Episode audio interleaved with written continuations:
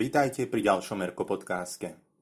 Ak vás niekto rozčúli, najlepší prostriedok ako nájsť vnútorný pokoj je pomodliť sa za toho človeka. To je myšlienka od svätej Terezie z Lizie a myslím si, že vhodne vystihuje tému, o ktorej sa dnes budeme rozprávať. O vzťahoch a konfliktoch medzi animátormi sa budem rozprávať s koordinátorkou cesty Erkára, Ľudskou Molnárovou. Ľudská, tak vítaj opäť v podcaste.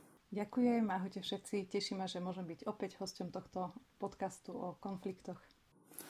Ľudská, dnes sa nebudeme rozprávať o ľahkej téme, myslím si. Na začiatok by sme si však e, mali zadefinovať, že čo je to konflikt. Mm-hmm. Tak na úvod by som chcela povedať takú možno paradoxnú vetu, že tému konfliktov mám rada.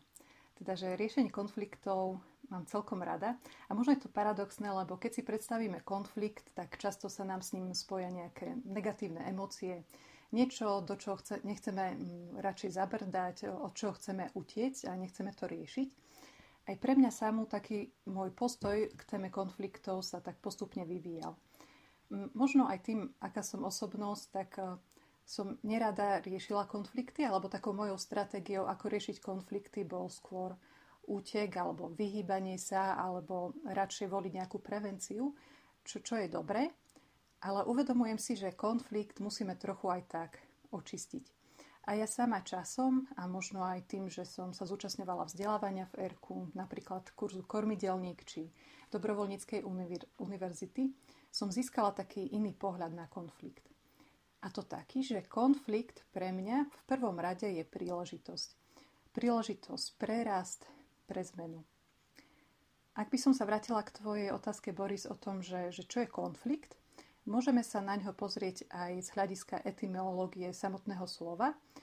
Toto slovo pochádza z latinského konfliktus, čo znamená zrážka. Čiže konflikt je nejaké stretnutie dvoch protichodných alebo superiacich nejakých názorov, nejakých túžob, nejakých zámerov, záujmov, tendencií. Čiže konflikt nastáva vtedy, keď si jedna alebo viacero strán uvedomí, že majú na tú istú vec iný názor, alebo že všetky tieto strany v konflikte sa usilujú o jednu vec, teda robia si nárok na tú istú vec. Ak by sme uviedli taký jednoduchý príklad, napríklad aj v našej farnosti môže dôjsť ku konfliktu. Hej, blíži sa, blížia sa teraz 30. narodiny RK a povieme si, že chceme urobiť nejaký ples, čo dúfam, že bude na jar aj možné, nejakú oslavu. A teda teraz jedna skupina animátorov povie, že, že dobre, urobme ples pre rodičov detí. Ale druhá skupina si povie, že, že prečo by tam mali byť iba rodičia, zavolajme aj deti, aj bývalých animátorov. A už teda tu máme nejakú takú situáciu, kedy na tú istú vec, čo je tento ples, dve skupiny majú rozličný názor. A už môže vzniknúť konflikt. Ak rozprávame o konflikte, musíme si uvedomiť tri základné veci a to, že konflikt je prirodzený lebo pracujeme s ľuďmi a nikdy asi nenastane taká situácia, že by sme mali na všetko rovnaký názor. V konečnom dôsledku ani by to nebolo prospešné, lebo nikam by nám to neposunulo. Čiže konflikt je prirodzený, je nevyhnutný a čo už som tak zdôraznila na začiatku, konflikt prináša zmenu. A podľa toho, ako aj ten konflikt vieme riešiť, vieme riadiť, tá zmena môže byť buď aj veľmi pozitívna, alebo môže nás aj tak negatívne ovplyvniť. Mm-hmm. Čiže keď si niekto myslí, že konflikt je vždy negatívny alebo je zlý a vždy by sme mali byť s tým druhým za dobré, tak môžeme povedať, že je to nejaká milná predstava? Mm-hmm. Uh, hej, mm, asi sa vo vzťahoch každý z nás usiluje o také dobro alebo také spoločné dobro s druhým človekom. K tomu nás aj vedie naša ročná téma Stvorený pre my, aby sme žili také spoločenstvo, jednotu, úctu. A čo však nevylučuje, čo už som spomínala, že máme rozličné názory na určité veci a naozaj aj konflikt, aj to, že hlavne, že ten konflikt riešime, nám môže pomôcť dôjsť k lepším, k lepším výsledkom. Čiže áno, konflikt môže a, no, a ja dúfam, že skryto, že, že každý by mal byť takou príležitosťou na pozitívnu zmenu.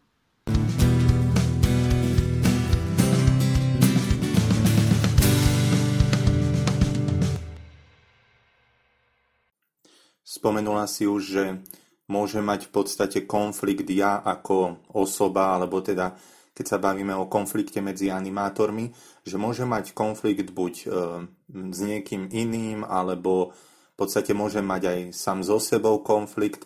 Ešte aká je taká iná typológia týchto konfliktov, e, s kým ja vlastne môžem mať ešte so všetkými konflikt? V odbornej literatúre by sme našli asi viacero typológií konfliktov, ale taká tá základná, ktorú si už načrtol, je teda tá, že môžeme začať od toho, čo si prvé povedal, že môže ísť o interpersonálny konflikt. Čiže inter medzi personus e, osoba, čiže medzi osobami. Sú to konflikty, ktoré, hádam, zažívame najviac v bežnom živote, že sú to konflikty medzi dvoma alebo viacerými osobami. Potom, čo už som trochu načrtla pri tom príklade s plesom, to môžu byť e, konflikty vnútroskupinové, čiže konflikty vo vnútri jednej skupiny. Môžeme byť skupina animátorov, ale naozaj tu môžeme mať takú skupinu tých, ktorí už sú dlhoverku a skupinu animátorov, ktorí hm, teraz začínajú a môže tu byť nejaký konflikt medzi týmito dvoma skupinami. Potom môžu byť konflikty aj medzi skupinové, čiže ako nám názov vypoveda, tak sú to konflikty medzi dvoma alebo viacerými skupinami. Keď si predstavíme prácu vo farnosti, naša obec môže mať teraz nejaké výnimočné výročie a chystáme program a do toho programu sú prizvané rôzne zložky v obci a možno každá má nejaký ten svoj pohľad a názor na to, ako by mal program vyzerať a môže dôjsť ku konflikte. A posledný druh konfliktu, ktorý si možno tak málo uvedomujeme, je aj taký intrapersonálny. Intra v osobe. Čiže intrapersonálne sú konflikty vo vnútri jedného človeka. Ja ako ľudská môžem mať vo svojom živote a mám rôzne sociálne roly. Napríklad eh, istý čas som bola študentka a zároveň som bola aj erkárka, alebo teda vedúca oblasti. No a teda v pondelok sa blíži nejaká písomka a ja teraz rozmýšľam z tej pozície študentky, že mám sobotu venovať tomu, aby som sa učila alebo mám v sobotu ísť na maxi stredko, ktoré je, lebo som RKRK, je to moja zodpovednosť. Čiže aj ja vo v sebe som mohla mať vlastne takýto konflikt. No tak to si veľmi dobre popísala, tak e, aj ja si tak viac uvedomujem, že, že existuje aj tento intrapersonálny konflikt. Myslím, že aj e, viacero našich poslucháčov, ktorí nás teda počúvajú, že si uvedomujú to, že e, existuje naozaj taká rôzna typológia týchto konfliktov. Keby sme si mali povedať nejakých pár základných rád, alebo čo by sme mohli odporučiť k tomu, aby sme podporili to riešenie konfliktu medzi animátormi. Čo by si odpovedala na takúto otázku? Opäť musím dodať, že takých rád alebo krokov, ako riešiť konflikty, je viac. Naozaj si môžeme nájsť rôzne rady v rôznych zdrojoch. Tak tu by som uviedla takých mojich pár osvedčených rád. A trochu chcem aj dodať, že ak by posluchači mali e, záujem o túto tému viac, tak určite rada potom môžem odporúčiť aj takú literatúru, z ktorej sme aj čerpali pri príprave našich kurzov, alebo ktoré som si aj ja načítavala, až som došla k týmto radám tak ja som si pre tento podcast pripravila takých 5 ľudských e, osvedčených rád pri riešení konfliktu, ktoré naozaj sa v mojom živote pri riešení rôznych konfliktov tak osvedčili. Prvá, možno taká základná rada je, že nebrať konflikt vzťahovačne. Ako to myslím, skúsim vysvetliť na príklade opäť z našej farnosti. Spomínam si, že pred určitým časom som tak vnímala, že medzi našimi animátormi sú trochu narušené vzťahy, možno trochu dôvera a, a niekde v skrytosti je tam nejaký konflikt, ktorý zatiaľ nebol otvorený. Tak už som tak čakala teda, že, že čo bude tá príležitosť, alebo že čo bude tým spúšťačom toho konfliktu, ktorý tak drieme, ale naozaj je len otázka času, kedy sa dostane na, na povrch. A že raz uh, jedna animátorka možno taká zastupkynia jednej skupiny animátorov mi napísala správu, v ktorej opísala, že čo sa jej nepáči, ako veci vníma a možno aj takú túžbu riešiť veci. Ja som mala takú dvojakú možnosť, ako zareagovať na tú jej správu.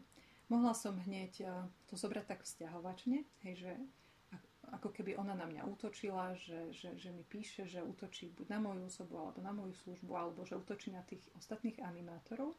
Alebo som mohla zvoliť druhú stratégiu, že odosobniť sa, vypnúť takéto vzťahovačné ucho a naozaj za tým čítať to, čo ona komunikovala.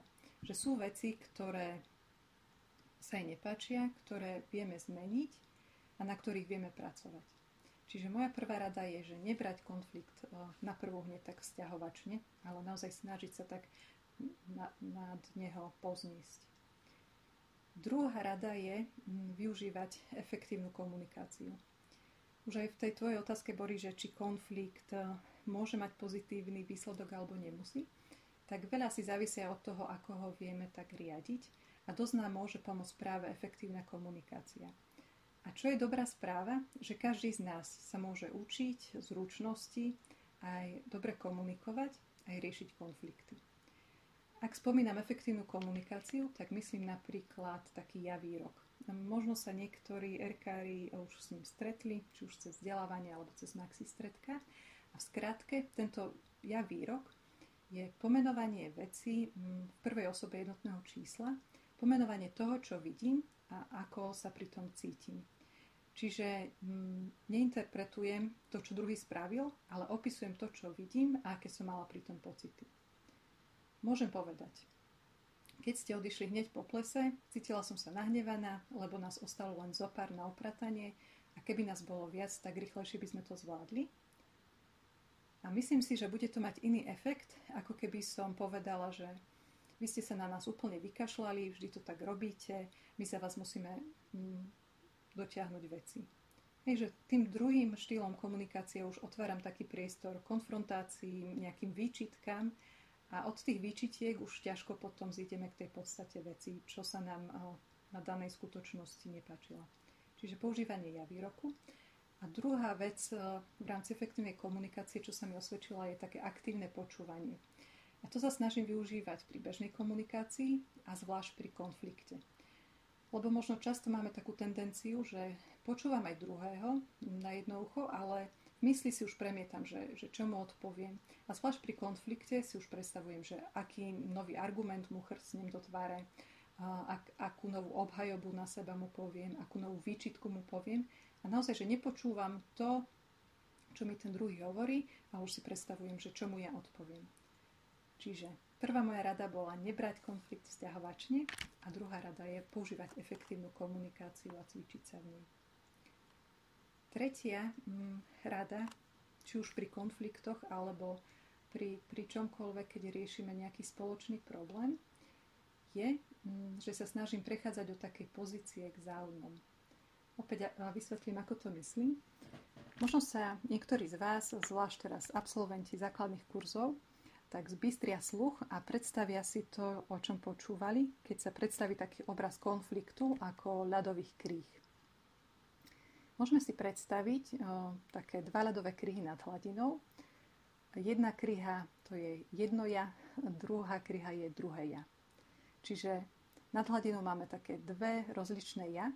Prvé ja má svoj záujem, aj druhé ja má nejaký svoj záujem.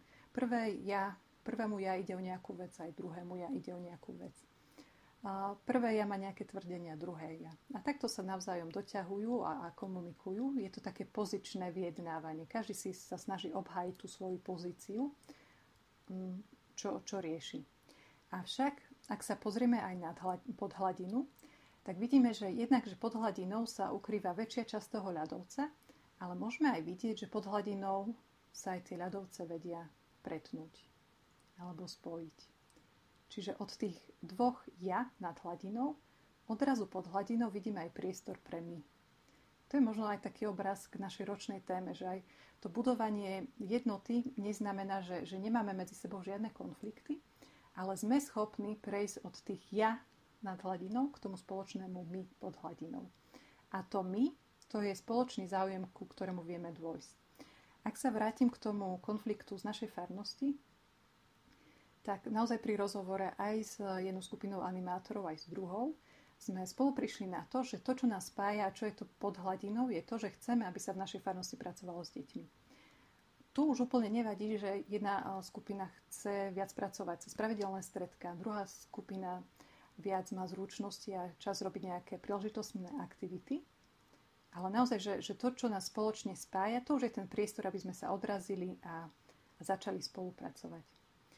A k tomuto som čítala práve pred chvíľkou takú zaujímavú myšlienku od Karola Vojtilu, a, a tak mi to doťuklo, že, že vlastne ten prechod od tých pozícií nad hladinou a pod tú hladinu k záujmom je vlastne láska. A Karol Vojtila hovorí, že schopnosť milovať je aj to, že človek je ochotný vedome hľadať dobro s inými, čiže inými slovami prejsť od, od tých svojich pozícií k spoločnému záujmu a podriadiť sa tomu dobru so zreteľom na iných. Čiže už keď spoznám, že toto je náš ten spoločný priestor, tak už sa vieme spoločne od neho odraziť a pracovať na tom. Takže prvá rada, nevrať konflikt sťahovačne, druhá, využívať efektívnu komunikáciu, tretia, prejsť od pozície k záujmom a štvrtá rada je pomoc tretej strany. Jednak ja, keď mám s niekým nejaký konflikt a neviem si s tým konfliktom rady, môžem si prizvať alebo zveriť sa nejakému blízkemu priateľovi. Nie je v tom úmysle, že chcem teraz pohovárať toho druhého človeka, ale naozaj mu povedať, že, že čo som urobila, čo vnímam, že urobila tá druhá osoba a, a čo by videl, že kde by sme sa vedeli stretnúť. A pomoc tretej strany môžeme využiť napríklad aj vo farnosti, keď vnímame, že máme dlhodobo nejaký konflikt v našej skupine, nejaký vnútroskupinový a už sme možno aj unavení z toho riešenia, už možno nevieme ani nachádzať nejakú spoločnú reč, spoločné črty. Už možno dochádza aj k takému obviňovaniu a nalomeniu dôvery, tak práve tu je priestor, aby naozaj, keď nám ide o tú spoločnú vec, sme si pozvali niekoho. Vodca, zofa, alebo treba aj kaplana, ktorý nás má na starosti. A aby on bol takým mediátorom toho, aby sme ten konflikt vyriešili. Keď hovorím o, o pomoci tretej strany, tak teraz nemyslím nejakých takých pritakávačov. Tiež sa stretávam s tým, že niekedy, keď e, vďaka týmto sociálnym sieťam riešime nejaké konflikty, tak treba spís, píšeme si na Messengeri, hej, mám otvorené jedno vlákno a na druhom vlákne už mám takú svoju podpornú skupinu pritakávačov, hej, a už hneď referujem, že čo mi ten druhý napísal a čo mi nenapísal a, a tak a tam moja kvázi skupina e, podporovateľov pritakávačov len hovorí, hej, len mu daj, ešte mu toto povedz, on je úplne trápny, že toto povedal a podobne. Hej, že mi tak hladí moje ego. Tak pod týmto nemyslím tú pomoc tretej strany. A piatá rada, ktorou začal aj Boris, tento náš podcast, je modlitba.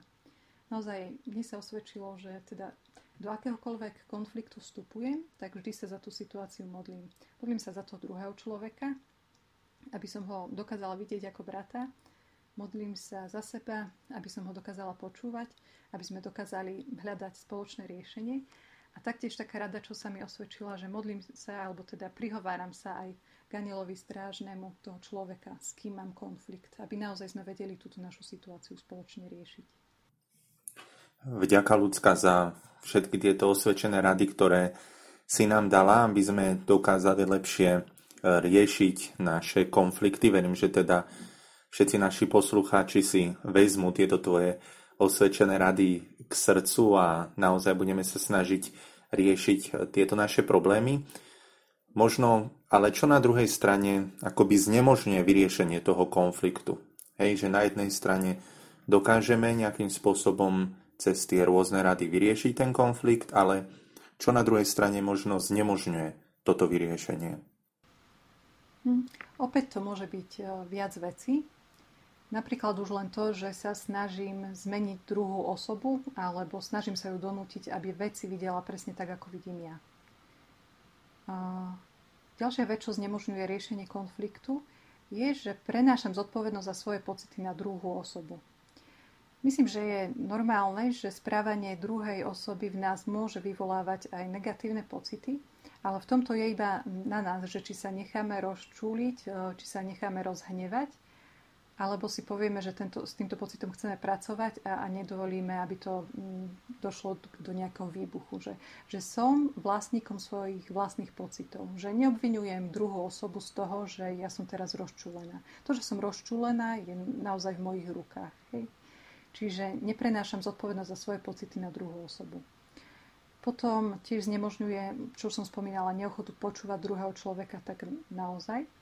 Alebo nezaujem hovoriť o konflikte vôbec. Hej, že obchádzam iba konflikt a, a nechcem do toho vstupovať. A potom na druhej strane nejaký priamy útok, či už nejaké výčitky, obviňovanie, alebo aj také psychologické mlčanie, že však ten druhý si musí všimnúť, že niečo nie je v poriadku. Alebo pripisujem tomu druhému zlé úmysly, že určite mu ide o niečo zlé a, a nechce to naše spoločné dobro. Alebo tiež, čím sa tak stretávam, je nejaké zosmiešňovanie alebo irónia či už priamo, že aspoň do očí tomu druhému človeku, ale častokrát aj práve cez sociálne siete, hej, že nepoviem to tomu človeku, aký mám problém, ale robím si s neho vtipy a, a žarty s inými ľuďmi. Alebo potom také vracanie si, hej, že on mi urobil toto, tak ja mu urobím toto a nájuz mu to urobím. Alebo potom taká ignorácia, alebo aj dvojtvárnosť. Možno viac, keď vstupujem do konfliktov s nejakou autoritou, tak tvárim sa na jednej strane ako med, hej, že už je všetko v poriadku a, a dobre, ale na druhej strane pred inou skupinou toho, toho človeka zhodím a, a poviem, porozprávam o ňom, že aký je neschopný a, a čo mi na ňom prekáža. Čiže možno aj taká dvojtvárnosť. Pre tých, ktorí nás počúvate, tak e, s ľudskou Molnárovou, koordinátorkou cesty RKR, sa rozprávame o vzťahoch a konfliktoch medzi animátormi. Po krátkej zvučke budeme sa rozprávať aj naďalej, napríklad aj o tom, či je každý konflikt riešiteľný a aké sú možné výsledky konfliktu. Tak zostaňte s nami a môžete nás počúvať aj o chvíľu.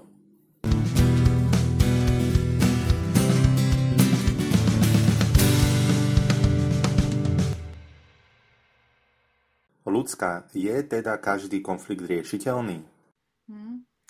Dobrá otázka, ktorá aj mňa zamestnávala a zamestnáva stále, lebo naozaj každý konflikt je jedinečný a nemôžeme ho napasovať do akejkoľvek schémy, ale na druhej strane tieto schémy a postupy nám môžu pomôcť riešiť aj každý jedinečný konflikt.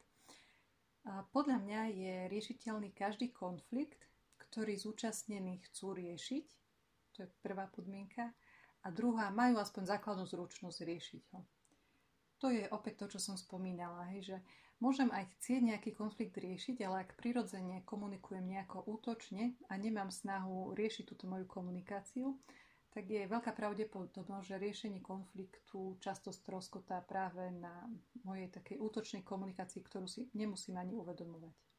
Čiže pre mňa je každý konflikt riešiteľný, ktorý chcú ľudia riešiť a majú aspoň základnú zručnosť konflikt riešiť. Keď vstupujem do konfliktu, mala by som si položiť na úvod niekoľko otázok, ktoré mi aj tak pomôžu mm, objasniť alebo vidieť ten konflikt v tom svetle, či ho vôbec mám kapacitu riešiť. A to je prvá otázka, že čo prispelo k tomu, že ku konfliktu došlo. Je konflikt riešiteľný a je možné dospieť k zmiereniu medzi nami? Je reálne vložiť všetku námahu a energiu do riešenia konfliktu? Alebo mm, aj aké mám kapacity, čiže čo je nevyhnutné urobiť, aby sa konflikt vyriešil? A aký by mal byť môj podiel pri riešení? Aký podiel naopak očakávam od druhej skupiny alebo druhej osoby pri riešení? A tiež otázka, že čo som ochotný alebo sme ochotní urobiť preto, aby sme sa zmierili. A opäť, čo už nie som ochotný urobiť preto. To, aký výsledok môže mať náš konflikt, jeho riešenie či neriešenie, môže byť rôzne. Môžeme si v tejto časti podcastu uvieť aspoň takú základnú schému, k čomu môže viesť prípadne nere- viesť riešenie, prípadne neriešenie nášho sporu. Použijeme takú športovú terminológiu. Keď si predstavíme jednu stranu, ktorá sa o niečo usiluje a druhú stranu, ktorá sa o niečo usiluje, ak strana získa to, o čo sa usilovala alebo bol splnený jej záujem, tak vyhrala. Ak na druhej strane nebola naplnená tá jej túžba alebo ten jej zámer, tak prehrala. Mm-hmm. Tak uh, mohla by si nám teda teraz povedať, že aké sú tie možné výsledky tohto konfliktu? Myslím, že nám pomôže tak lepšie, ak si uvedieme príklad a na tom príklade si každý jeden výsledok tak uh, ilustrujeme. Úplne jednoduchý. Predstavte si, že sú dvaja bratia, ktorí chcú o 16. pozerať niečo v, tele- v televízii. Doma majú iba jednu telku, Jeden chce pozerať niečo na jednom programe, druhý chce pozerať niečo iné na druhom programe. Čiže máme tu konflikt. Je tu nejaký stred dvoch eh, rozdielných zámerov. Prvá možnosť, ako môže tento konflikt skončiť, je vyhýbanie sa. Vyhýbanie sa je situácia, ak sa strany snažia vyhnúť vzniknutému konfliktu, neriešia ho, tvária sa, že sa nič nestalo. Napríklad títo dvaja bratia síce vedia, že chcú pozerateľku, vedia, že ten druhý chce pozerateľku 16. ale neotvárajú túto tému. Až nakoniec to dopadne tak, že nikto z nich tú telku nepozerá. Čiže situácia im nevyhovuje, avšak nechcú vstupovať do konfliktu. Pre obe strany táto situácia je prehra. Čiže aj jedna strana prehrala, aj druhá strana prehrala, lebo neboli uspokojené tie jej záujmy. Vyhýbanie môžeme používať, Napríklad vtedy, ak považujeme problém za taký jednoduchý alebo triviálny, alebo iba tak dočasne dôležitý, alebo ak cítime, že hrozba z tohto nášho konfliktu, do ktorého by sme vošli, prevažuje nad ziskami, čiže by boli väčšie straty z toho konfliktu ako nakoniec zisky z tej našej výhry, alebo eh, chceme ľudí upokojiť a odložiť riešenie konfliktu na vtedy, keď možno budeme viac tak hodnotovo naladení alebo budeme mať viac zladené ciele. Nevýhodou vychýbania však je, že ide o nevhodné riešenie najmä pri nejakých veľkých, náročných e, a zhoršujúcich sa problémoch a konfliktoch, lebo naozaj čím viac odkladáme a vyhýbame sa tomu, tým viac ten konflikt narastá. Ale na druhej strane aj pri malých veciach, ktoré považujeme za, za nejaké drobnosti, napríklad máme nejaký malý konflikt s kolegyňou v práci a vyhýbame sa mu a neriešime ho, tak môže k tomuto malému konfliktu pribudnúť ďalší malý konflikt, ďalší malý konflikt a nakoniec z týchto malých konfliktov vznikne niečo veľké. Čiže vyhýbanie sa z dlhodobého hľadiska nerieši konflikty. Uh-huh. A aký ešte môže byť výsledok konfliktu? Ďalší výsledok, kedy už tie strany vstúpia do konfliktu, môže byť prispôsobenie sa. Čiže jedna strana sa v tejto situácii prispôsobí. Môže sa prispôsobiť buď dobrovoľne, alebo má strach ísť do konfliktu, alebo mm, skôr inklinuje k tomu, že si myslí, že jej potreby nie sú až také dôležité, alebo môže ustúpiť pod tlakom druhej strany, ktorá je silnejšia. A napriek tomu, že sa aj snaží pre mm, svoje záujmy presadiť, tak ustúpia, prispôsobí sa. V tomto našom ilustračnom príklade môže byť, že hm, mladší brat si povie, že OK, nech si starší brat pozera, lebo môžu sa mať také obavy. Alebo ten starší brat má naozaj silu argumentov a je silnejší, tak sa presadí. Čiže ten mladší brat sa prispôsobil. Čiže jedna strana nám tu prehrala a druhá strana vyhrala.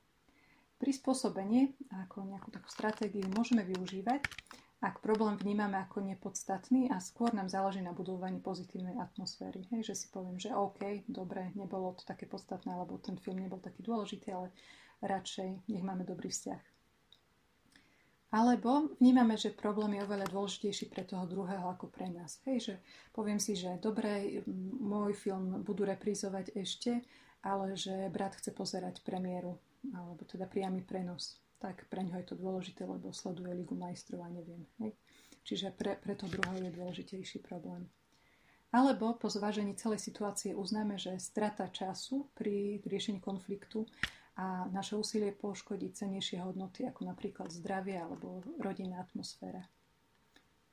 Mm, opäť aj prispôsobenie sa má svoje nevýhody a to, že môže ísť o dočasné riešenie konfliktu a mm, toto prispôsobenie sa nerieši tak úplne problém, ktorý ostáva v pozadí.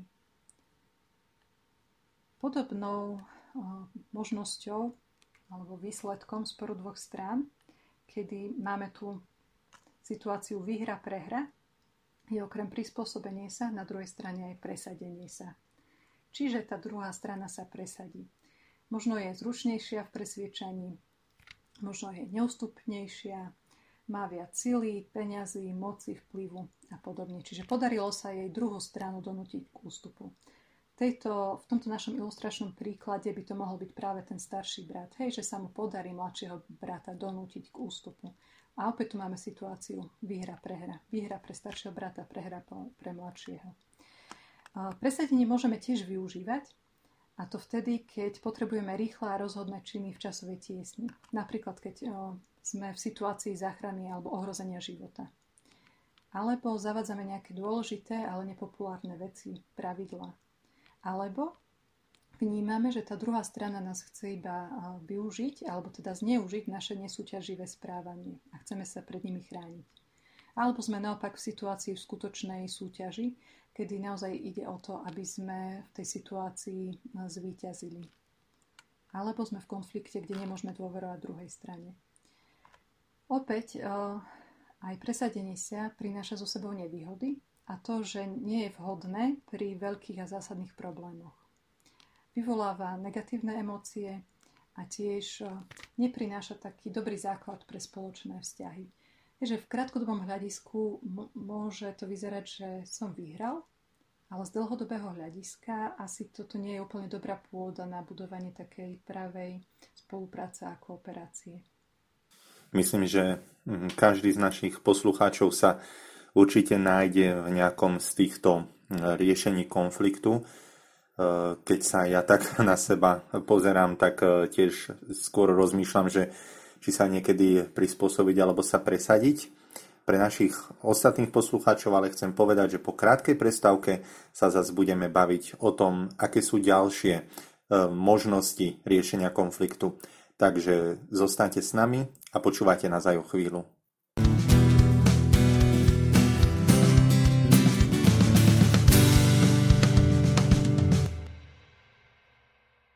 Ľudská, e, bavili sme sa o rôznych možnostiach vyriešenia konfliktu, kde jedna strana buď vyhrá a tá druhá prehrá, alebo zase tá druhá strana vyhrá a tá jedna prehrá.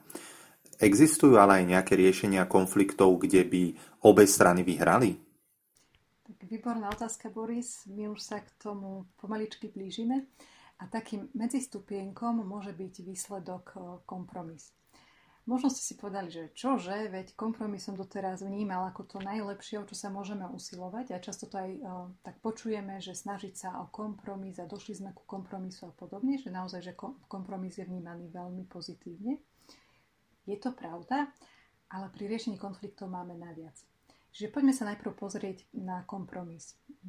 Znamená uh, toto, že z obidve strany uh, hľadajú spoločne možné riešenie a rozprávajú sa o nich. Teda už je to pozitívne, že vstúpili do konfliktu a teda rozprávajú sa o, o riešeniach. Kompromis je vzájomné vyrovnanie sa strednou cestou. Je to nejaká dohoda na základe vzájomných ústupkov. Čiže mm, aj strana X a strana Y, ak by sme takto nazvali tieto strany, dospejú do situácie, že ich záujmy sú z naplnené a z časti ostávajú neuspokojené alebo nedosiahnuté. Čiže toto je kompromis. Ak by sme ho aplikovali na tú situáciu o našich bratoch, tak mohli by sme mm, tak povedať si, že spravodlivé bude to, že každý z bratov bude pozerať telku hodinu. Hej, že že niekto začne pozerať od 16. do 17. a ten druhý od 17. do 18. V konečnom dôsledku však brat, jeden brat uvidí polovičku z toho, čo chcel pozerať, prvú, a druhý brat uvidí druhú polovicu. Hej, možno by sme si pozerali, teda, pardon, povedali, že viete to spravodlivé riešenie, hej, že každý dostal časť z toho, čo chcel. Ale na druhej strane vidíme, že naozaj, že tá ich potreba vedieť aj pointu toho, čo pozerali, ostala neuspokojená. Čiže kompromis má svoje aj kladné, aj záporné stránky. To kladnou je, že na rozdiel od totálnej prehry, keď sme ustúpili zo všetkého, pri kompromise aspoň niečo sme dosiahli. Čiže urobili sme taký výmenný obchod s druhou stranou. Kompromis môžeme využívať, ak obe stanoviska obidvoch strán sú silné a nejde nám o zásadné otázky. Ak naše ciele ako jednej aj druhej strany sú priemerne dôležité a nestoja za veľké úsilie, alebo sme nutení dosiahnuť nejaké riešenie pod časovým tlakom. Alebo ho môžeme využiť ako náhradný spôsob. Keď eh, ešte nie sme schopní dosiahnuť to piaté riešenie, o ktorom sa budeme za chvíľočku rozprávať. Nevýhodou kompromisu je, že konflikt sa môže vrácať. A možno kompromis niekedy aj brzí také tvorivé riešenie, ktoré by naozaj vyťažilo dosť veľa z konfliktu. Alebo teda bo, bolo tou príležitosťou konflikt, konflikt ako zmena. No, piatým a možným riešením je dosiahnutie koncenzu. Možno je to tiež také známe slovo, ale osobne si myslím, že je menej známy ako kompromis. A koncenzus je zhodná mienka alebo taký súhlas, súhlasná vôľa na podstatných vlastnostiach. Čiže kompromis je situáciou výhra-výhra. Nebol síce uspokojený celý záujem jednej strany, nebol síce uspokojený celý záujem druhej strany, ale to podstatné, čo je pre nich to podstatné, bolo uspokojenie. Napríklad e, v prípade pozerania televízie by mohlo ísť o niekoľko dohôd. Napríklad ak bratom išlo o to, aby pozerali niečo spolu, že to bol ich spoločný záujem, tak pozrú si niečo tretie, trebárs. Alebo sa môžu dohodnúť, že teda jeden z bratov pôjde aj takú kamošovi, s ktorým si chceli urobiť popcorn a budú s ním pozerať o tej 16. to, čo chcel a druhý ostane pozerať doma. Alebo jeden si povie, že dobré, že jemu to aj reprízu, tak si to pozrie v repríze a zatiaľ si ide urobiť nejakú inú vec a ten druhý si, si pozrie to, čo chcel.